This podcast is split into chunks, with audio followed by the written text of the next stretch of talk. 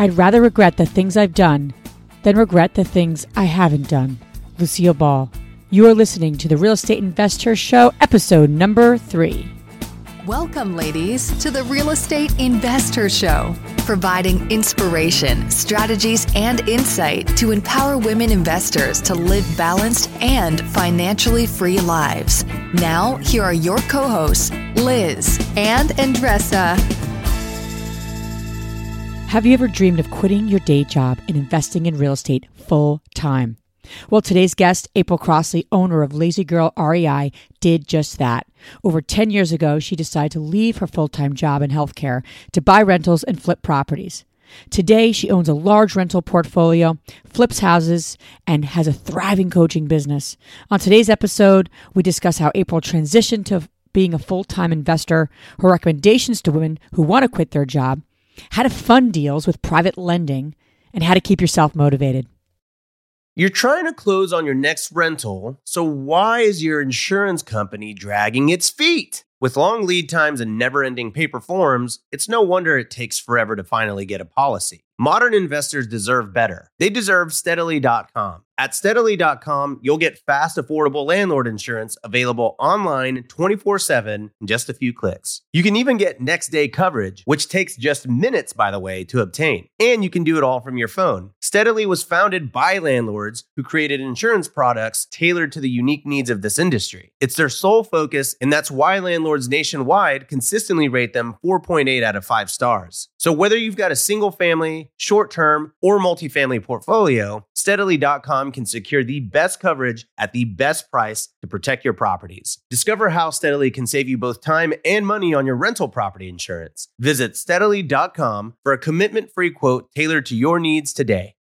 Do you ever feel like your vacation rental sits empty too often, missing out on potential income? Look, you're not alone. Many property owners struggle with underperforming bookings and the complexities of property management. But here's some good news Vacasa outperforms other property managers in 92% of the markets they operate. They've helped homeowners like you increase their bookings by an average of 24%, turning those empty days into profitable opportunities. Want to see what your earnings could look like with Vacasa? Visit biggerpockets.com slash Vacasa, spelled V-A-C-A-S-A, and get a free personalized income estimate today. That's biggerpockets.com slash Vacasa. Thank you, April, for being here today on our show. Thank you for having me. Yeah, we're really excited about having you on here and hearing your story. And we got a lot of lot of neat things to kind of jump into. Uh, but we'd love to kind of start not at the beginning where you know you were born or anything. We'd love to hear that, but we would actually like to we'd actually like to start. You you started investing in real estate while you had a full time job in healthcare, and Yes. you know we'd love to just tell us a little about that, and you know kind of like how you began, but more importantly, how you did it with a full time job. Sure. So um, I started investing probably about 12 years ago. I was actually in school for my master's degree. I was working in a hospital as a respiratory therapist. I was in school for my master's degree to be the CEO of a hospital. I thought that's what I wanted to do. So I was working and going to school at the same time. Um, and then I picked up a book about real estate investing on vacation and started reading about it. My husband had it. Um, and I was bored and just started reading it. And as after I read that book, it was called The One Minute Millionaire. It just completely changed my viewpoint on everything. I knew nothing about real estate or that you could buy real estate and that it would make money for you and people would pay off your mortgages. And it was all just kind of mind blowing for me. So, um, when, once I read that book, I dropped out of my master's degree program so that I could spend more time learning about real estate instead of learning how to become the CEO of a hospital. So um, I always worked full time, either usually night shift um, in a hospital or like evening shift, like off shifts, like three in the afternoon to 11 at night. So during the day, I would always spend a couple hours either learning or taking a real estate class or looking for property. Um, there's actually points in time where I'd be at work and the girls that I work with would laugh if they hear this, but they'd all go on lunch break and be like, come down to the cafeteria and, with us. And I'd be like, I can't, I have to fold letters. this, is my, this is my lunch break and I need to do my direct mail work over my lunch break. I don't have time. I remember like taking a 15 minute break so I could return seller phone calls. Um, I basically just did what I had to do to um, be working full time and get my real estate business up and running. Um, at one point, I took um, a job that was during the day, like 8 to 4.30 and i was teaching at a college to teach people how to do what i was doing in healthcare um, and i worked there for five years and i was just putting a ton of time into this job. Um, and I just like kind of missed doing real estate as much. So I left that job to go back to an awkward shift again. So I guess I was blessed enough to kind of be able to work an off shift mm. so that I could do real estate during the day and work in the hospital at night. Um, so that it was a lot of working, a lot of working and squeezing little things in here and there every chance I got. So Wow. And yeah. for folks out there that are exactly on the situation that you were 12 years ago, they still uh, working full-time job or a part-time job and they are thinking about this transition what are the things that they should or they must think before they they quit yeah, I always tell people don't just quit. Every time people come to me in real estate and they say, I did my first deal, I'm going to quit. I'm like, don't don't just quit. Don't do that. Um, before I uh, quit slash retired, which was almost five years ago, um, it was a very well thought out process. So my husband and I sat down and looked at how many houses we were flipping a year, how much profit that was bringing in after all your taxes and everything are paid. Um, so, like what your net profit is. And our goal was basically at first just to replace my income. But we knew our long term goal was always to buy rental properties and build a rental portfolio because that to us is our retirement. Our rental properties are cash flow for retirement and our flips are money that we use now. Um, so in order to buy rental properties, we don't buy with any of our money. So we would buy with private money and do a cash out, what's called a cash out refinance. In order to do that, you have to be able to show a bank that you have a steady working history. Once mm-hmm. you're not a W 2 employee anymore and you don't work for someone else, you don't fit in the bank's box. So to do a cash out refinance on a rental property, we knew we wouldn't be able to do that unless we could show a consistent track record of flip profits. So we were actually flipping um, more than enough to replace my income for three years before I quit my job. Um, for good. So, because we wanted to be able to go back to the bank and say, hey, we're flipping, we bought this rental property, we want to do a cash out refinance. And we didn't want them to say, well, you don't have a job mm-hmm. because mm-hmm. my husband's self employed as a real estate agent and I'm self employed now running our investment company, I was able to show them I actually do for the past three years, I've been making X amount of income from flipping houses.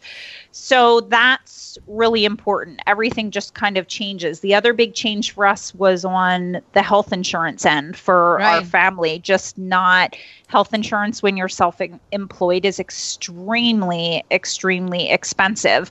So when you're looking at what your expenses are and how much money you need to cover that, um, once you're self-employed you kind of need at least one flip project a year just to pay health insurance mm-hmm. that's kind of the sad reality um, of it so I guess just to be extra prepared. Um, don't just jump. Make sure you look at your finances and what your income's going to be after you pay all your taxes and stuff on your profits. Would you recommend about like six months of savings or one year of savings?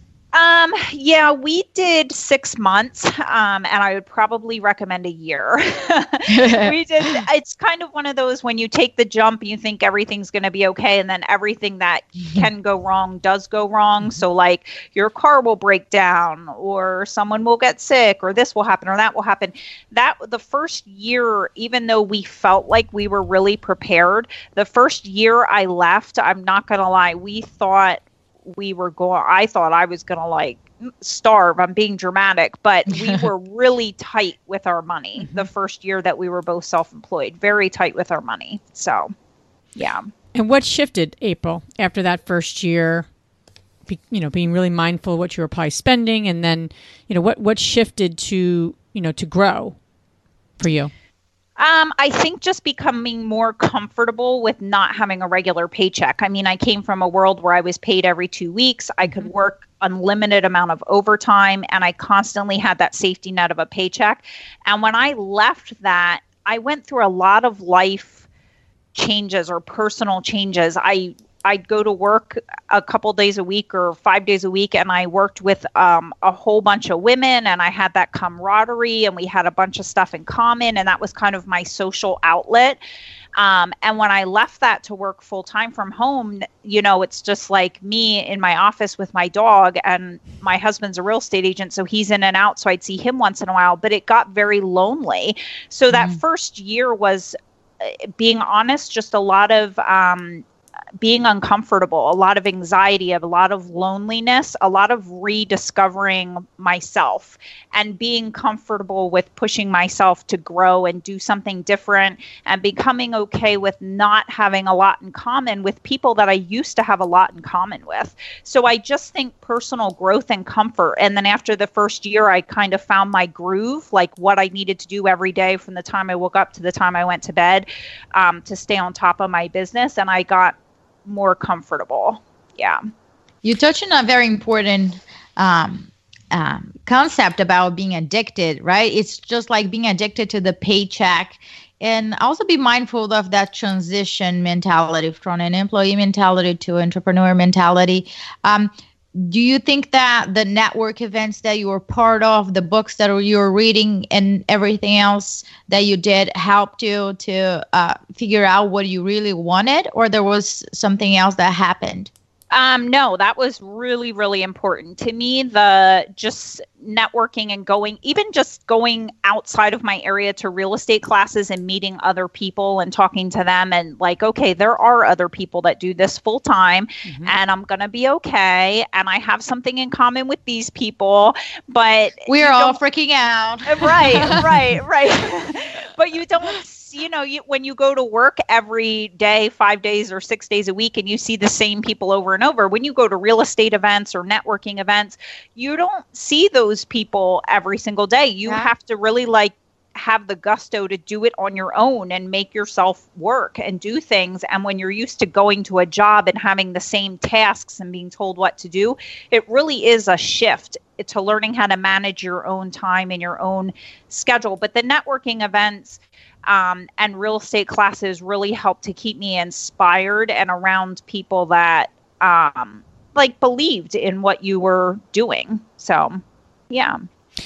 So, just to dissect that a little bit, so you were flipping a number of houses before you know and, and consistently which i think is yes. another piece right people will you know flip a property uh, you know, make, make a lot of money with one flip and like, I'm doing this full time. And then, you know, in a year, you, you don't even see them around because you know that that's not what happened.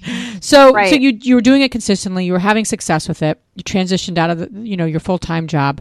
When did the rentals come in? Did you continually, did you continue, you know, continue to flip or did you then shift? Because it's a different, different mindset, a different, um, you know, investing strategy. So tell us a little about that, that you know, kind of where you started with flipping and then how you were able to start buying uh, rentals and. Yeah, we actually always did both. Um, the first thing we ever did was a flip, and that was a flip project that we um, found actually a wholesaler brought it to us and we had no money and we ended up joint venturing with another investor in our area and we split profits 50-50 after that flip we bought a six unit which seems a little crazy um, but we i forget how we came across that one because we've had it for so long um, but it was a private deal that someone I think someone brought to us or let us know about just through the grapevine, someone that knew someone that knew us and knew we had interest in real estate. Um, and we actually bought that with my father in law. As my father in law didn't really have any kind of retirement and plan in place, and we had some money to move in to buy a six unit, and he had some money. So we own that with him 50 hmm. 50. Um, and it's been a blessing for my father in law to have that. Um, so after that, we kind of flipped and bought rentals. So whether we decide to flip something or hold it as a rental, really depended on the price range of the house and the area and how easily we could we thought it could rent so we we kept a lot of rentals that were smaller single houses or semi-detached or row homes um, and then we would flip a lot of the bigger single houses with like nice yards and like nice neighborhoods that were more um, first time home buyer kind of houses so we always had the strategy that we're going to flip and we're going to buy and hold um, and buy hold, we really don't touch our cash flow. That's our what we consider our retirement, and then our flipping is always what we considered like that's what we tap off of for income. Okay. Got it. The first ones were around uh, where you live or out of state? All around where we live. Yep. Okay. Yep. For folks out there that, like me, that can't find a cash flow um, properties um, in Philadelphia, it is just the numbers don't make too much sense. I know you recently uh, went out of state and you were hunting for apartment complexes and you purchased an A unit. Was it? That one's not out of state. That one I actually purchased in my county as well where I live. Wow. Yep. So I go out of state and I'll look and I'll come back and then I buy an eight unit at home. As I run, I'm trying to get out of my state and spread my wings, and it just has not been happening. It well, keeps coming circling I, back. Right. I know you've been to North Carolina, Florida, Florida. Yeah. Those are the places that you've been looking at. What's going on? What's not making sense? At first it was like a lot of in Florida. And then I think for me, it's very much learning to let go of control um, and adjust the way I buy. Um, I just I have a really hard time trusting people. So in my market now, I know my market so well, and I buy everything off market. I don't buy anything through agents or brokers or anything like that. So I'm dealing with sellers, and I just find them a lot easier to trust than I do brokers in other markets. I always feel like they're just trying to sell me something, and they're which they are, but and they're not giving me the full picture. So uh-huh. I have had a couple under contract. I'd say probably probably three or four under contract in other states. And as soon as I start digging into the numbers, I don't know if it's the broker or the seller not disclosing mm. everything, but we uncover a whole bunch of stuff that I'm like, okay, this deal just isn't going to work. And I'm always hunting in my own market. So I think. I'll go out of my market and look and put offers in on stuff, and then I'll get something under contract in my market, and I'm sucked right back into working in my market again. So with with regards to uh, funding deals, you know, I you know I talk to a lot of new investors, um, and, as well as I'm sure you do as well. And whether you're a new investor, whether you're an experienced investor and been doing this for a long time, you know, funding deals is always you know the million dollar question. And how how are you going to fund your next deal? And and the bigger you know bigger complexes we all look at, uh, the, the, more zeros there are. So you know, so it's a matter of how how am I going to fund this? And I know one of your main strategies, which is which is obvious, you know, one of one of one of mine as well, and I know Andresa uses is using private lenders. And you know, I think that's a really important to, for you know the women out there listening is you know how am I going to fund my deal you know first you know first deal or not just first deal more importantly probably three, four, and five because you ha- you kind of have to get into the game, get some experience, put your mo- own money at risk at some point. But then once you start getting some track record and you start to know, do you know you're starting to get a sense of, hey, I know what I'm doing here. I'm good at what I'm doing. How do I grow? You know, how do I how do I grow when I see that you know great deal come across my desk?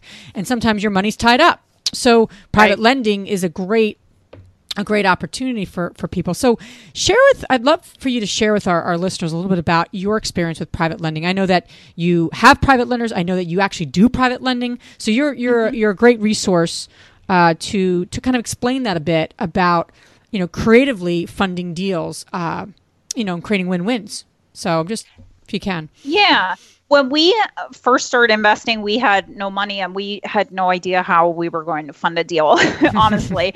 um, and all we knew was one person, just one, that's it, in our market that was flipping houses. Now I know a ton more, but we only knew one person.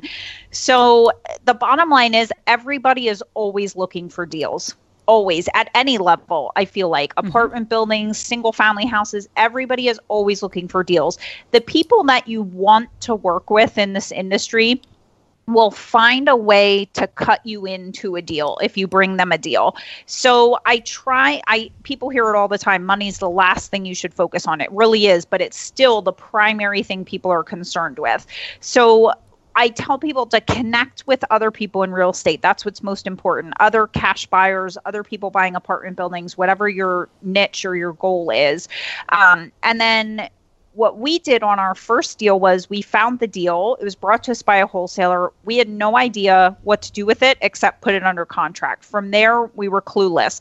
So we took it to someone that was flipping houses and said, Hey, we found this great deal. If we rip out some carpet, do some painting, put in some sweat equity into this thing, um, would you fund it? And we'll split the profit 50 50. And he was more than thankful because the deal had a lot of profit in it. So he was like, Yeah, that sounds great. Well, unbeknownst to us, it wasn't this guy's money either. So he joint ventured with us, but he brought a private lender to fund the whole thing. So we didn't bring the money. He brought another lender. So there are actually three people involved four the wholesaler, us, the other flipper, and the private lender all got paid on this deal, which was awesome. So people you want to work with, they want everyone to get paid. So I wouldn't um even without experience everybody's looking for deals and you can make it a win-win-win for everybody um, profit might not always be split 50-50 depending on your experience if you joint venture with someone they might want to split profit 70-30 or 80-20 or whatever the case may be um, but a lot of people are hungry for deals. So you can do it without money.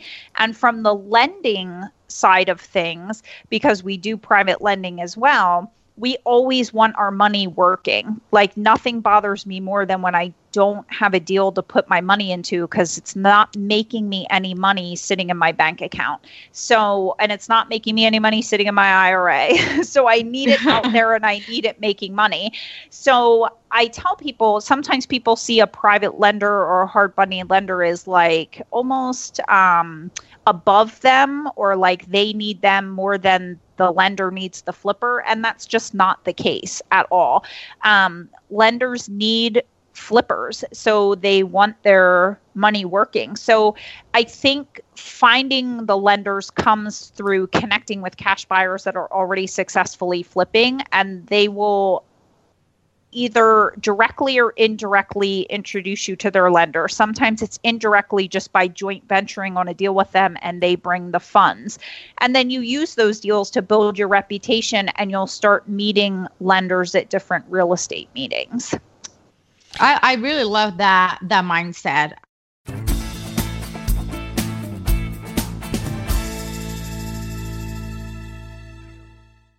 I'm curious, have you been struggling to keep your vacation rental booked? I totally get it. It's tough to manage and keep filled. But we found something that really works. It's called Vacasa. They've seriously changed the game for a lot of the BP audience. In almost every market they're in, Vacasa manages to fill up the calendar more than anyone else. And get this the average Vacasa user sees about 24% more bookings than with other managers. That's a lot of extra income. Curious to see what you could be earning? You can get a personalized income estimate right there. I think you'll be pleasantly surprised at what Vacasa can do for you. Check out biggerpockets.com slash Vacasa, spelled V-A-C-A-S-A. Biggerpockets.com slash Vacasa. Top real estate investors love to talk about how they save so much on taxes. But how are they able to build rental property empires while skirting Uncle Sam?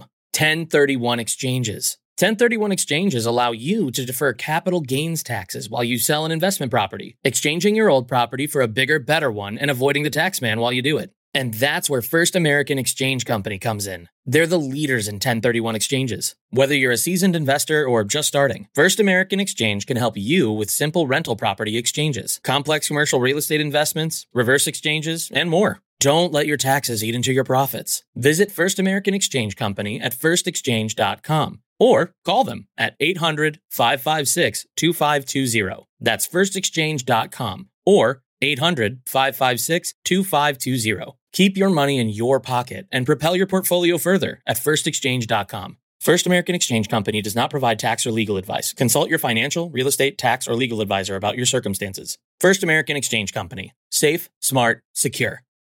When you need mealtime inspiration, it's worth shopping Kroger, where you'll find over 30,000 mouthwatering choices that excite your inner foodie. And no matter what tasty choice you make, you'll enjoy our everyday low prices, plus extra ways to save, like digital coupons worth over $600 each week. You can also save up to $1 off per gallon at the pump with fuel points. More savings and more inspiring flavors make shopping Kroger worth it every time. Kroger, fresh for everyone. Fuel restrictions apply you and I met in during a private lending event here in Philly. Do you remember that? Yes, I do. We met yep. over here. yeah. So it was very refreshing to meet you because I was like, wow, she's as straightforward as I am. So yeah. I'm not like al- alone out there. And I think that that's exactly where your your mentality is. Um, lenders and flippers and wholesalers, we we all need each other. We just need to be uh, straightforward with them and and make the deal the deal happen. I know that sometimes um, being straightforward will hurt somebody's feelings. Yes. but yeah. for for those folks that are out there, um, they're starting, and they are gonna hear different no's from lenders, from sellers, from you know anybody that don't understand what they're trying to do or is just part of the process what would you tell them when they hear those no's over and over over and over again? Just keep going. Just keep going. I can't when i first when i was new and i started looking into private lending for example i would tell my family about private lending. I mean we were flipping for two, three years it very successfully. And I would tell my parents all the time, you should tap the equity in your house, make it make money for you, be a private lender. Here's how you do it. I did a whole presentation for them. My parents to this to this day do not do private lending at all. It's some people just on the private lending front they're not comfortable with it. Mm-hmm. So they'll always say no. Um, some sellers will always say no. You're always going to get no's, but you when you keep going, you're going to find the people that you're meant to be connected with. That sounds cheesy, but if you have an open mind and you're open to meeting different people, the right people are going to cross your path. They really are. They really are. I make complete strangers so much money every year because they private lend to me, but my family does not. you just can't. You just can't talk. And I tell my family that I'm like, I may. I've never. I met this guy once, and he's been lending to me for ten years, and I make him X amount, thousands, thousands of dollars a year. Uh, you should lend to me. Like you can talk to him. No, no, it's just not for everybody. It's just well, not. And it's it's a it's an interesting it's an interesting strategy because you are you know, doing a private transaction. So the, the greatest benefit of, of, of, a private lender is that, you know, you're you're bypassing the bank or using the bank as well in conjunction to private lending and you're you're working with a private individual, setting up an agreement, you know, usually that's that's protected by both parties and, you know, using that money to either, you know, buy a flip or or buy a rental. But either way, it's short term money. Um, I'm curious, you know, what has been what house or flip that you've done um, that's been the biggest challenge for you and that you because i think the biggest concern people have and certainly someone who uses private lenders you, you really want to i mean i would lose my own money but i never ever ever want to lose another person's right. money i mean not that i want to lose yeah. money i don't want to lose money on i'm very very cheap and i hate losing money on any on any front but if i yeah. had to choose i i would i would always say you know if we need to put more money into this or whatever it takes to protect our private lenders money or other individuals right. investing with us, we will do. We will do whatever it takes. So I'm curious from your perspective and your experience, um, you know, what what was what deal did you have some concerns, challenges, what have you, and you know, how did you move through that? Because sometimes things don't go as we all expect, and right. you could do your research and you do the right deal, but it doesn't always go the way we all expect it to, no matter how long you've been in this business. So I'm curious, just navigating that. How'd you move through it? You know, how did you, right. you know, how did you? I think. I think in the case of private lending, like open communication is really important. It. Yeah. I always tell people if if, from a lender perspective and having borrowed funds, if you come across a hiccup or a delay in a deal or mm-hmm. something, you just have to keep open communication with your lender because oftentimes lenders do invest in real estate themselves mm-hmm. and they can help you come up with a solution. Sometimes they don't, but sometimes they do. So a lot of times, if I have a project that's delayed or I have some kind of major hiccup, um, I would just try to keep the lines of communication open. I'm very upfront and honest with my lenders about it. And a lot of times they'll help come up with a resolution to it. The most challenging deal we ever had, um, I actually had a private lender on a property long term. He was lending on it for five years. Um, I had a tenant in this house. It was like a four bedroom, three full bath, finished basement, huge house. Um, mm in our area, a huge house like that rents for like twelve fifty a month, which is probably really cheap to you guys. but it rents for twelve fifty a month, and I had a that's lender on it. That's a mansion over here compared to Philly. I know. It's a mansion, four bedrooms, three and a half. That's a mansion, like a million dollars.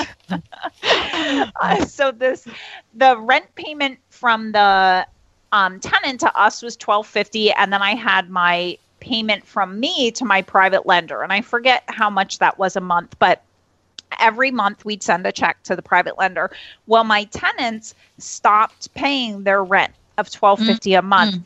And they were going through a really nasty divorce. So they basically just stopped paying everything. They stopped paying the water bill, the sewer bill, they stopped paying everything. Well, in this particular area, this township, the water and sewer bill stays in the landlord's name and we're responsible for it. So, despite mm. the tenant not paying it, it, it, they don't shut the water off. They just come after the landlord for the landlord to pay it. So, mm. long story short, I went to do an eviction and I had a lease um, with an option to buy with the buyer, with the tenant buyers. And when I went to eviction court, the district judge said to me, I don't um, really do any evictions unless it's a straight rental agreement and oh. my my attorney was with me and my attorney drew up all my paperwork for the lease option and he said so you have to go to i forget what they call it the court of common pleas or something some other court other than district court and he's like that can take up to a year and $10,000 to get your tenants wow. out so this whole i went probably six months with no rent payments of twelve fifty a month, no water and sewer payments. So I was coming out of my own pocket, pocket for it to pay the private lender because I the private lender gets paid and you're right Liz like you do whatever you have to do to make sure your private lender gets paid. So I tell people what can you do to help yourself in those situations? Don't run so slim. Some people will take all the cash flow from their rentals and they spend it okay or they take all their profits from their flip and they immediately spend it um, I wouldn't I wouldn't do that. You always want to have some money and reserve because no matter how good you are or how long you've been doing this, stuff like this happens. happens. I yeah, I didn't expect to have to make rent payments of twelve fifty a month. Plus, there were like five people living in the house because it was so big. The water bill was like four hundred dollars a quarter. So I was wow. paying all that on top of the rent to make sure that my lender was paid, the house was maintained because that's the lender's security is the house. Um, so yeah, it was definitely a very difficult, very challenging time with a lot of crying, a lot of wine drinking every night, um, but but also a lot of just working and busting my butt. This was still back when I was working in the hospital when this happened, and I was picking up extra shifts just to make sure we yeah. could pay this lender and have enough. And that taught me a huge lesson in don't spend your cash flow like water because you're going to need it for emergencies. Well, that's it, a good tip. Yeah, and it gets and it gets to a lot of mindset. You know, like a, you had to have a certain type of mindset to move through that experience. Not only to move through it and make it right, but to actually have continued working in the business and now building a business 10 years later. So, you know, that's pretty remarkable, right? And and so what do you think for you was the most important kind of you you know you worked your butt off you got extra shifts you got into solution mode but what for you was it a, a certain how'd you keep yourself motivated? You know, like I, that that's tough, and and we we we're all we all go through stuff like that, whether it's in our, our personal life or even investing life. Certainly, is that we have you know we have challenges. It's not like all roads. Yeah. It's not like a you know uh, you know on uh, HGTV. It's not in a half hour you make right. a million dollars. Really? It just yeah, I know, right? true. I know. Isn't that crazy?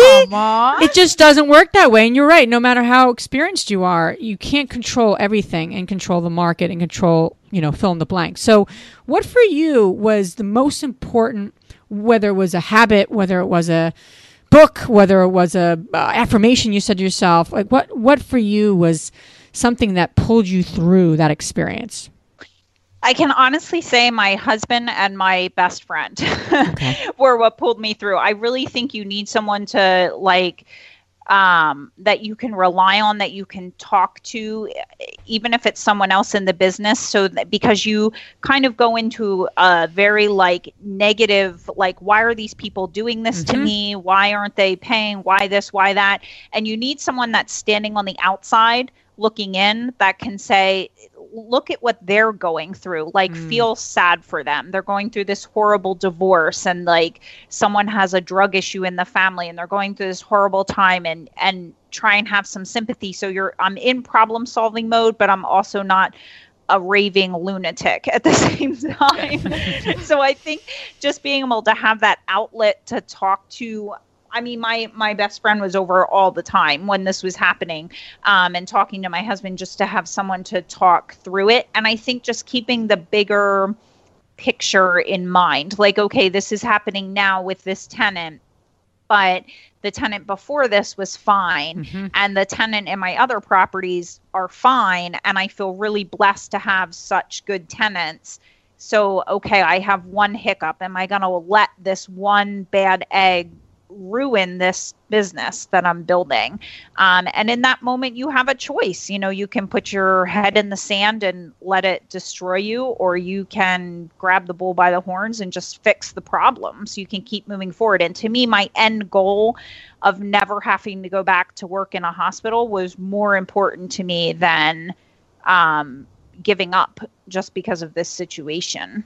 So you you just mentioned about uh, the outlet, right? And I know that recently you didn't buy a residential. It was not a commercial. It was an RV.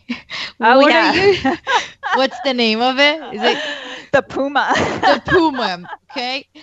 And I've seen your pictures with your husband. You guys take um on the road and go for yeah. bike rides and things like that. And we talked about having a balanced life before, yeah. But I wanted you to uh, talk to us about having a unbalanced life. Yeah, I don't.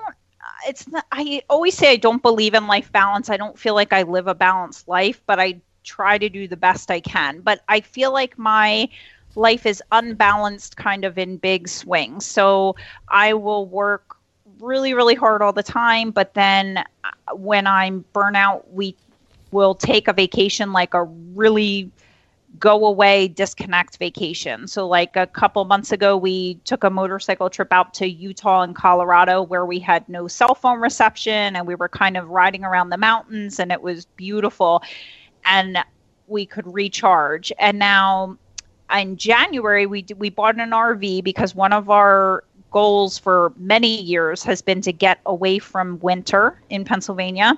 So we are just at that point now where we um, can afford to do so. So we purchased an RV and a truck, and in January we're leaving to go somewhere warm. We're not sure where yet, mm. but Arizona, Florida, Texas, somewhere like that. And we're going to work remotely for three months from January to March, um, because uh, I think when you're building businesses and you are an entrepreneur, you're always your brain is constantly creating and thinking of things. Ooh, I could do this. Ooh, I should do that. Ooh, I could do that. And it's very easy to get sucked into wanting to work all the time or finish projects. Um, and there's days where I'll work and work and work 14 plus hours a day. But then I also have other extremes where I try to kind of balance that out a little bit by taking a week or two off here and there. Um, getting in the RV and working remotely instead of working from my office. I still try to push myself to live. And my husband kind of has a good way of knowing when I'm burnout and saying, okay, you need a break. It's time. Mm-hmm. We need to go. we need to go somewhere and do something. So, yeah.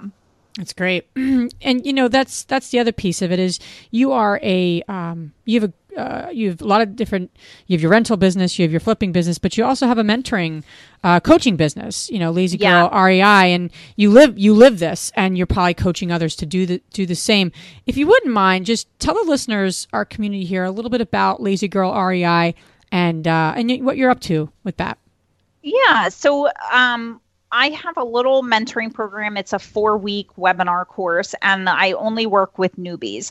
So, just people that have never done a real estate deal before, or maybe have done one real estate deal and then for a year haven't done another one, and are just kind of looking to get started. And I created it really, um, it it grew out of my meetup group I have in my area and people just asking me to mentor them. I really think everyone kind of overcomplicates real estate investing with apps and programs and this and that and all these billion things you can do. And I really try to just strip it down and make it very simple um, to get people buying their first deal or their second deal or their third deal. Um, so it's really focused on newbies and just being very straightforward. Like, here's the tasks at hand. If you do this, you're going to find properties and you're going to be able to flip a house and you're going to be able to buy rentals mm-hmm. and kind of hold their hand. So we've been doing that for about a year now. Um, and it's all web based. So people don't have to spend the money to travel and they can do it on their own time. And we just provide a lot of support and follow up. And it's really exciting for me because I know what it feels like to be new, not have any money, not know how to start um, so we really specialize in that. Like I, it, I like to get the word out that you don't have to have money to buy real estate, and real estate has completely changed my life. I mean, I was paid off my student loans. I paid off my car. I've been able to pay off a lot of things because of flipping houses. And I just, it's amazing feeling when you can like help other people see that and do the same thing. So I'm super passionate about it. I love it. Yeah, I see. I see the results. The the students they always post their results on on yeah. Facebook page, and it's so fun to see that they they're su- actually they get very surprised when they they apply what you say and say, oh, it works. Yeah. Okay. yeah. All right. calling me, and I bought a house. Yeah, it's great. It's neat. Neat. Well, and it's also, you know, what you do, which is so amazing, April, is that, you know, some of these folks, which we all know, get caught up in this, you know, buying this package for, you know, $25,000 and, you know, 3 months later they don't know any more than they did when they before the $25,000. And what's unique to what you're up to is that you're you're coaching people and helping them uh, and actually doing it yourself too and and working with them and you're the real thing. And I think that's what if people are going to find a mentor, find a coach, obviously vet them out and and and you want to find people that have done more than you so you can learn the the you know the the strategies and the and the tips, but find people who are actually real investors, actually really right. doing what you're looking to do versus just charging an exorbitant amount of money when you could be putting that to actually buying real estate. right. Or yeah. or you know you know building up your coffers or doing whatever you want to do, but I think that's unique to your coaching is uh, you do a great job and um, you're you're an active investor. So, April, before we get to what we call our fabulous three questions, where uh, can listeners or newbies or people that are looking to do exactly what you're doing can learn more about you? Um, our website is www.lazygirlrei.com and they can also google on youtube my youtube channel is the april crossley if they type that in, it'll come up. Um, we do like a lot of deal or dud episodes on there where we run live numbers on deals that people send me or deals that I've done so people can see the actual numbers on a deal, not mm-hmm. the HGTV numbers. Um, so they can see what a deal breakdown is and how it works and how we buy with private money and buy rentals with private money and don't use any of our own money for deals. So those are probably the best two places. Awesome. So we're going to jump into this section we call the Fabulous Three. We need to have some okay. music, and maybe I should sing Fabulous, but I don't think you want me singing. so, first question What is the most transformational book you've ever read? most transformational. Um, so probably two. The first book I ever read was the One Minute Millionaire, and that was the book that changed everything for me. It completely changed the way I view just financially educating myself and um, real estate life in general. But out that's kind of a real estate book. Outside of real estate, um, probably the best book I've ever read, just from like being a, a female and um, owning my own business, is a book called "You Are a Badass" by Jen Sincero. That book, I could listen to it a hundred times a year, and it would never be enough. It's just very empowering.